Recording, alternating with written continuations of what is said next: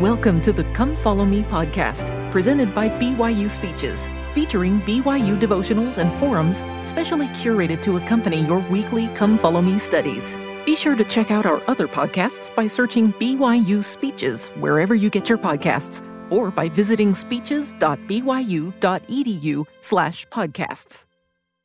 Good morning. A primary president from Gilbert, Arizona, related the following experience to me. She was walking down the hall after primary one Sunday and overheard a parent talking to the couple who had recently been called as the Sunbeam teachers. The parent asked, "How are you enjoying your calling as Sunbeam teachers?" Sister Hamilton, the teacher, said, "We think the only calling better than being Sunbeam teachers is being nursery leaders." Brother and Sister Hamilton are empty nesters, having raised all of their children. They demonstrate a principle of owning your calling. When we own something, we take good care of it. We treat it with respect, and it becomes part of who we are. If we rent something, we know it's just going to be for a short time, and we might not treat it as well as we would if we own it. But people who own things take good care of them, and they become part of them. A child who was having a hard time going to primary moved into the ward and was assigned to the Hamilton's Sunbeam class. Some teachers might think, well, this child will be moving on in just a few weeks. We don't really need to get to know him or be concerned about him. But that's not the attitude of someone who owns their calling. The Hamiltons, when they found out this boy had an interest in horses, planned a field trip with three-year-olds to visit a farm and feed horses. That's owning your calling. Think of the calling that you currently hold. As President Monson reminds us how we can influence others, he says, "Our opportunities to give of ourselves are limitless. There are hearts to gladden. There are kind words to say. There are deeds to be done. There are souls to save." Our theme from Psalms one hundred, verse two, "Serve the Lord with gladness." Primary teachers serve the Lord with gladness. President Hinckley tells us, "I am constantly amazed at the vast amount of volunteer service our people give. I am convinced that volunteer service is the way to get the Lord's work done. The operation of wards and stakes and quorums and auxiliaries all move forward under the direction of volunteers." Kimberly and Nathan Isley live in Durham, North Carolina. Nathan tells the following story. Kimberly started attending sacrament meeting after about a thirty-year absence. Nathan would occasionally attend with Kimberly and their young son, Ben, but he didn't feel comfortable at church, and he didn't feel like he deserved to be at sacrament meeting, and especially at priesthood meeting. Kimberly continued to ease Nathan into the church without making him feel forced into anything. Nathan became acquainted with Kimberly's visiting teacher, Camille, because of her visits to their home.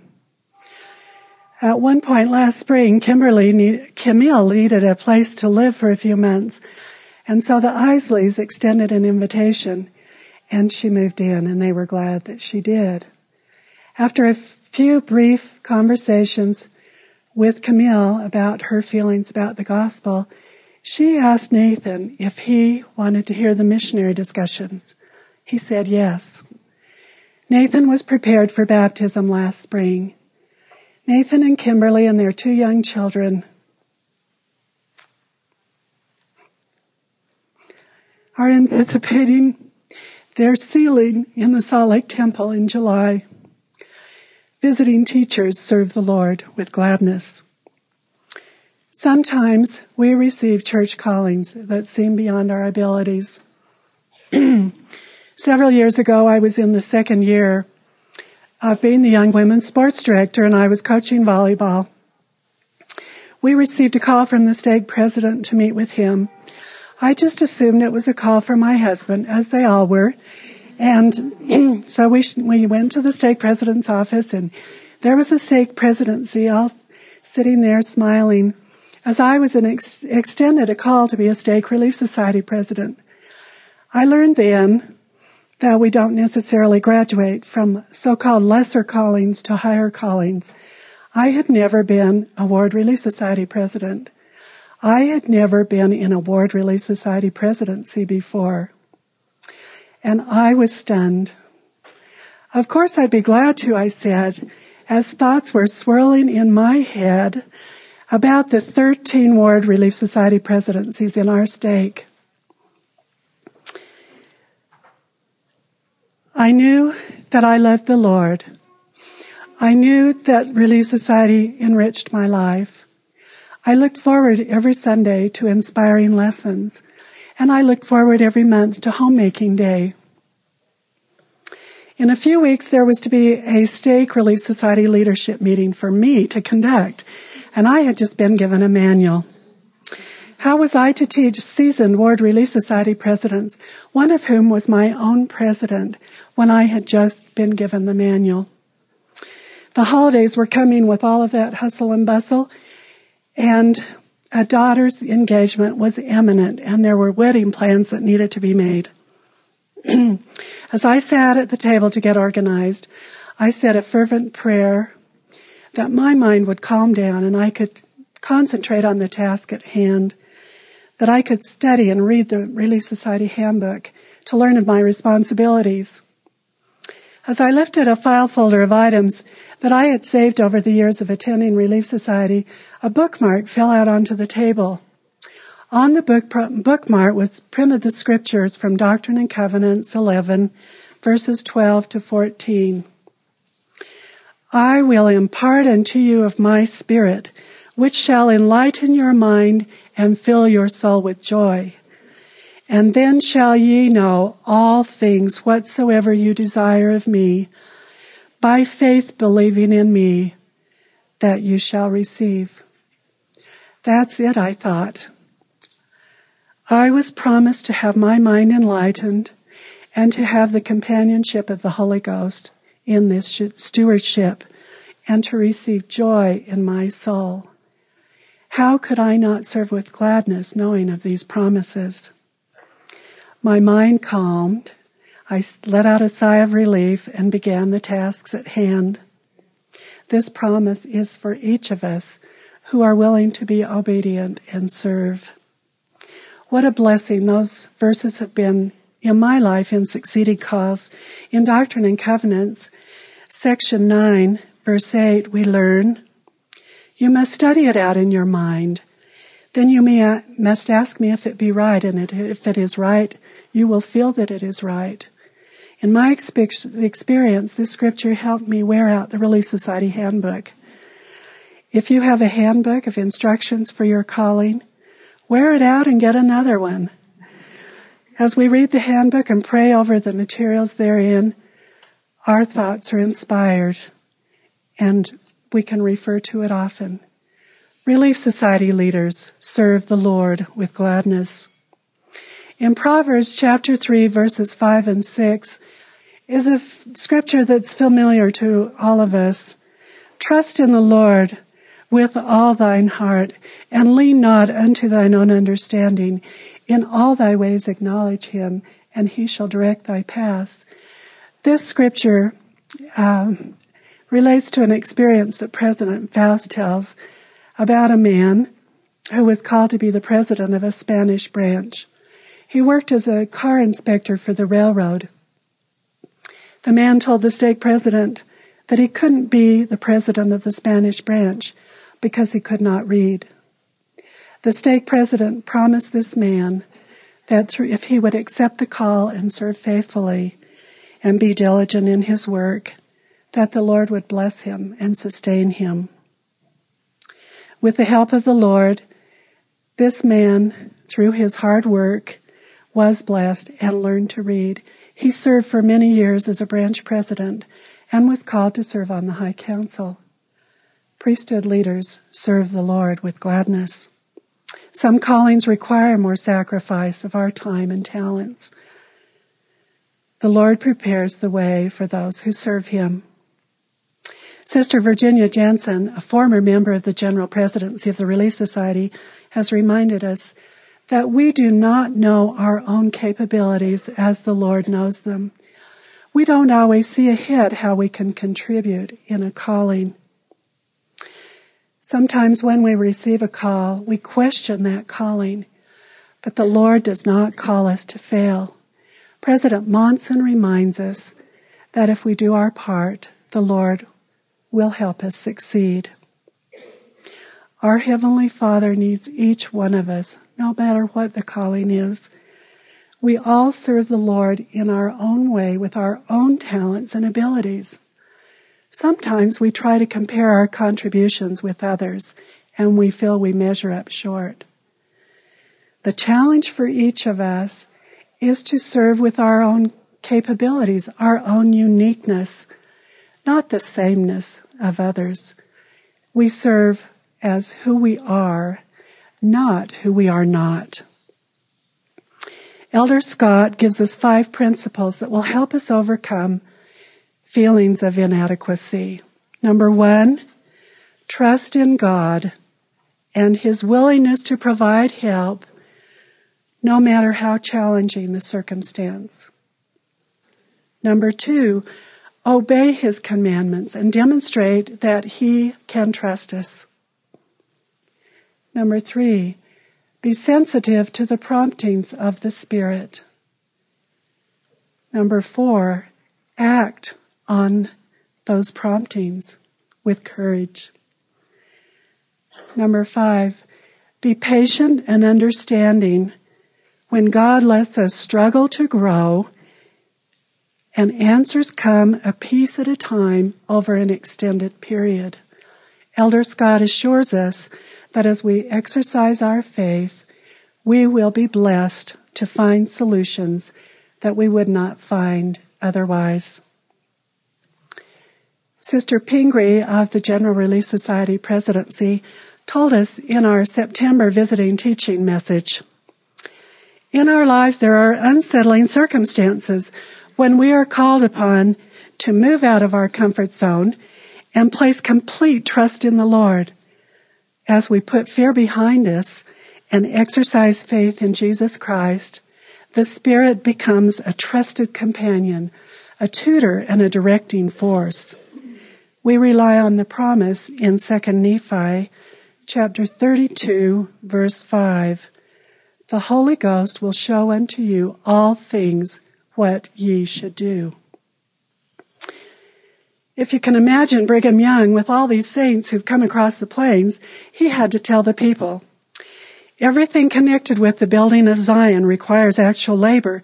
It is nonsense to talk about building a kingdom except by labor. We have to work with our hands, plan with our minds, and devise ways and means to accomplish that object." About thirty years ago, when I was three months pregnant with our third child, my husband was still in his schooling, and he was the first counselor in a bishopric in a student ward. He was over the music, and I was called to be the ward choir director. "What in the world were you thinking, dear?" was the first thought that went through my mind. I guess he and the bishop thought because I could play the piano somewhat that I could direct a choir. Specifically, what the bishop wanted was a choir service for Christmas and for Easter. I was actually quite eager to get started, so I consulted the experts, friends and family members and music store personnel to get appropriate music. We rented a piano on our meager student's budget, but we rented a piano by the month so I could practice at home, and I would lead my husband and practice in front of a mirror. These were the days before the consolidated schedule, so I began to plan my Sabbath day. Terry, my husband, we lived close enough so he could walk to the hospital for his hospital rounds, and I would be home with the, the three-year-old and the one-year-old and get them ready for Sunday school. We would get in the car, pick my husband up, and drive to church where he would walk up and sit on the stand. After Sunday school, I would take the children home because he would stay for his meetings. I would take the children home. After lunch, I would load the children in the car and uh, drive fifteen minutes off campus to pick up a babysitter for choir practice, drop them off at our apartment, and then go back to the church to conduct a one-hour choir practice with very patient choir members. After choir practice, I would drive back to the apartment, pick up the children and the babysitter, take her home, go back home, get the children ready for sacrament meeting. We would arrive at sacrament meeting, and my husband was smiling from the stand. I was exhausted after this day of rest. Have you ever had a Have you ever had a Sunday like that?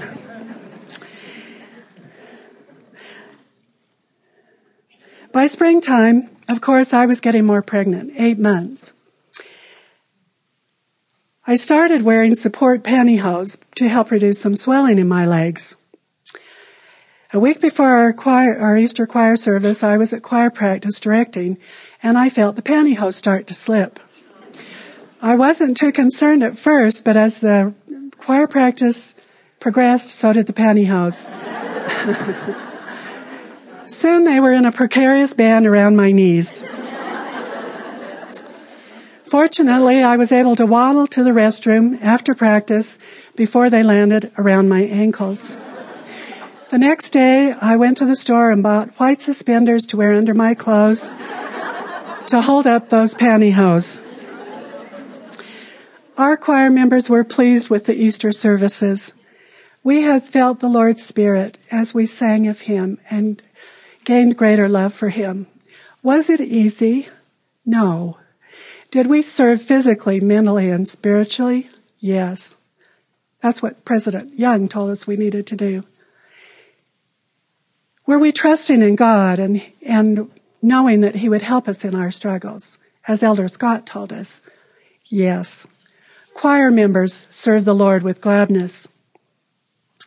You probably remember in last October's General Conference, this struck, struck me when President Kimball said, In your, within your sphere of responsibility, you have as serious an obligation as I do in my sphere of responsibility. It is up to all of us to build the kingdom of God. President Hinckley went on to tell that after a particularly difficult day, he looked up on, at a portrait of Brigham Young on his wall and said, Brigham, Brother Brigham, what should we do? He thought he saw him smile a little, and he seemed, today, he seemed to say, In my day, I had problems enough of my own. Don't ask me to do what to do. This is your watch. Ask the Lord whose work this is. Apostles serve the Lord with gladness. When I am set apart for a call, I listen intently to the blessings that are given to me. And I write them down as soon as possible and keep them in a place that I can refer to in times of need and renewal.